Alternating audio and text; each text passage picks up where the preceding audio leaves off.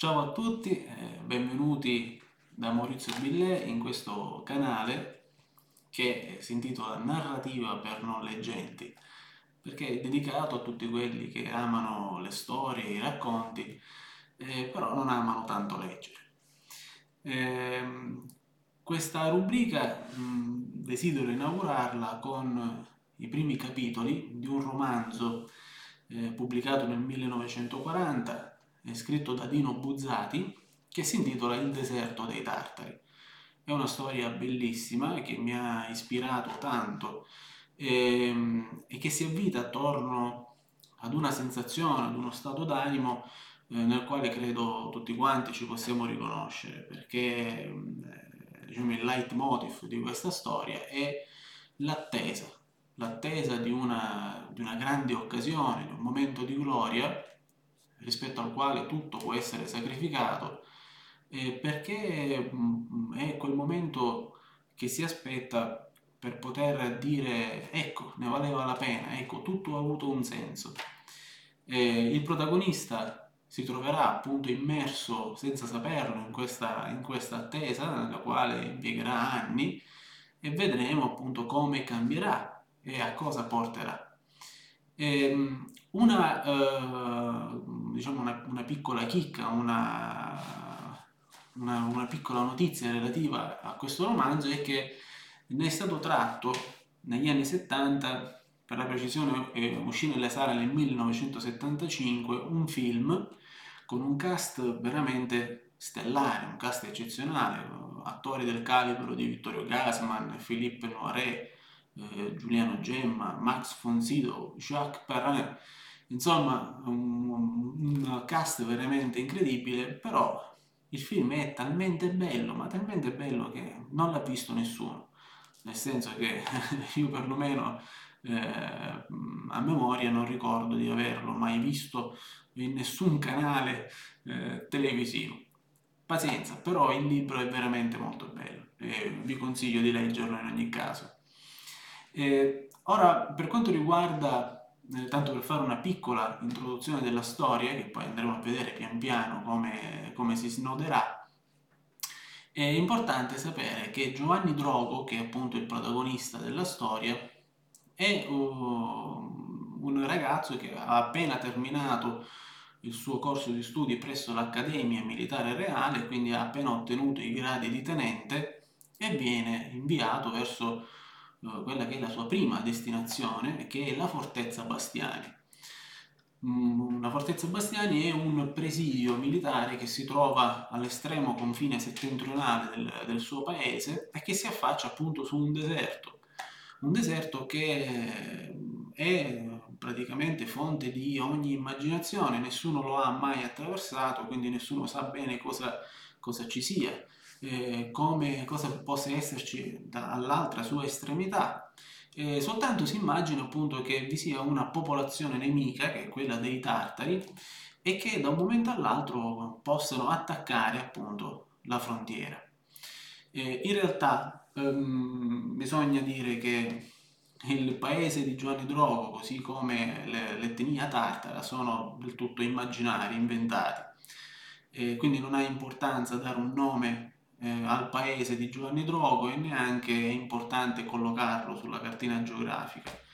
Eh, potremmo dire che la storia di Giovanni è in realtà eh, sia metatemporale che metafisica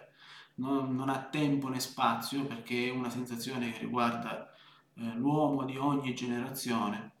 e, e, cosa va a simboleggiare la fortezza Bastiani lo andremo, lo andremo capendo pian piano. Eh, iniziamo, addentriamoci subito nella storia. E la storia inizia proprio con eh, Giovanni Drogo, quindi che eh, inizia il suo cammino verso questa prima destinazione eh, di cui non sa nulla. Lui non ha, ha, solo sentito parlare della fortezza Bastiani, ma in realtà non sa nemmeno dove sia. Eh, però quello che è bello del primo capitolo è che c'è già in Giovanni Drogo eh, una, un'ansia, una, una sensazione di, um, così vaga, indefinita, che lui stesso non riesce a distinguere bene, la sensazione di un cambiamento. Giovanni Drogo sente già che c'è qualcosa in lui eh, che lo rende diverso dal ragazzo che era, cioè lui immagina e ricorda adesso le sue ansie da studente, eh, quello che immaginava della sua carriera militare, ricorda appunto la mondanità, eh, le serate piacevoli, eh, ma adesso sa che eh, deve affrontare un, un, nuovo percorso, un futuro che non riesce appunto eh, ad immaginare. E in preda a quest'ansia lui quindi immagina nel frattempo i suoi, i suoi camerati, i suoi amici ben felici invece di indossare la nuova uniforme, di partire verso la loro carriera, verso il loro futuro, quindi immaginando chissà quali imprese, eh, bei salotti, belle donne e quant'altro. E invece lui si aggira nervosamente per la sua stanza e prende questi vestiti confusamente, non, eh, non riesce a mettere bene a fuoco le idee. E persino quando va a salutare sua madre, cui è peraltro molto affezionato, non riesce neanche a trovare delle parole per poterle eh, dimostrare questo affetto e la saluta alla fine così molto, molto freddamente, quasi frettolosamente, con distacco. E eh, uscito di casa, da solo un'ultima occhiata alla sua camera da ragazzo, ricordando appunto un passato che non c'è più, e si avvia, accompagnato da un amico di infanzia. L'autore mm, tende a precisare che era proprio un amico di infanzia, eh, tale Francesco Vescovi. I due, pur essendo amici di infanzia, evidentemente non si erano molto, mm, eh, non, non, diciamo, non si erano tenuti poi in così stretto rapporto perché durante la strada è più Francesco Vescovi che parla, mentre immaginiamo Giovanni Drogo che non, non lo sopporta più, perché Francesco Vescovi parla appunto del più e del meno, parla delle solite cose,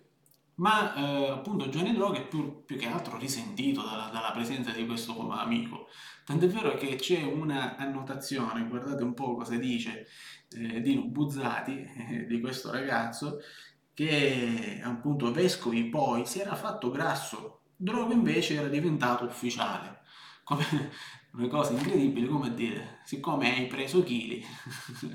non puoi essere più degno di attenzione. In ogni caso i due continuano così un breve percorso insieme, dopodiché si separano e si immagina Giovanni Drogo fare un bel cione al suo amico, tanto è l'affetto che, che lo lega. Dopodiché eh, inizia, eh, inizia appunto il viaggio in solitaria di Giovanni Drogo che peraltro non durerà neanche molto perché si tratta di neanche due giorni a cavallo e che però per lui saranno un po' come vent'anni di, di una specie di piccola odissea perché lo vedremo diciamo successivamente. Ma eh, si avvia verso questa roccaforte che non, non sa neanche bene dove, dove, possa essere. Tant'è vero che inizialmente eh, mentre continua questo percorso che è in salita perché la roccaforte si trova in realtà eh, ai margini di un altopiano, superato il quale poi vi è una vallata dove inizia questo deserto. Eh, quindi durante questo tratto iniziale intravede una struttura che l'amico vescovo gli aveva detto poteva essere una, diciamo, una ridotta avanzata e quindi eh, vi si avvicina, però man mano che si avvicina si accorge che si trova, si, si trova di fronte ad una struttura ormai in disuso, è più che altro un rudere, tant'è che eh, sicuramente resta ben perplesso e ad aiutarlo, mh, mm, eh, ad aiutarlo va incontro un, un vagabondo, un uomo che si trova di lì eh, a passare e al quale mh, mm, Giovanni Drogo fa una domanda da un milione di dollari, nel senso è questa la fortezza Bastiani? E qui dimostra di non essere in realtà un tipo molto perspicace, tant'è che il vagabondo gli fa notare, ma scusami, è un rudere, è una struttura abbandonata, come vedi, come può essere mai una roccaforte questa, una fortezza? E che giustamente Johnny Drogo non ha nulla da replicare, semplicemente continua a guardarsi attorno e alla fine la intravede questa fortezza Bastiani, la intravede lassù, ben più in alto e capisce che il viaggio sarà più complicato di quello che pensava lui ma prima di addentrarsi ancora oltre dà un ultimo sguardo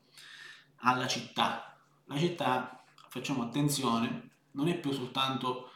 un luogo fisico, cioè eh, la città dove eh, risiedeva, dove c'è la casa di sua madre, la città comincia a rappresentare per lui tutto il passato, cioè un sistema di vita che ben presto cambierà e vedremo come.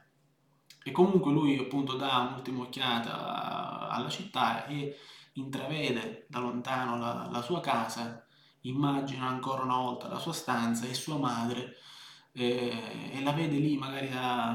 a, sistemare la stanza in modo che lui la possa ritrovare intatta come l'aveva lasciata, come se il tempo eh, si potesse fermare, come se lei avesse il potere di mantenere intatto quel passato che invece lui già sa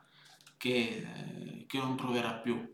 Lui non sa ancora cosa l'aspetta, ma sa già cosa, o perlomeno intuisce già cosa non troverà più. Ma eh, come proseguire il viaggio lo vedremo successivamente nel prossimo capitolo.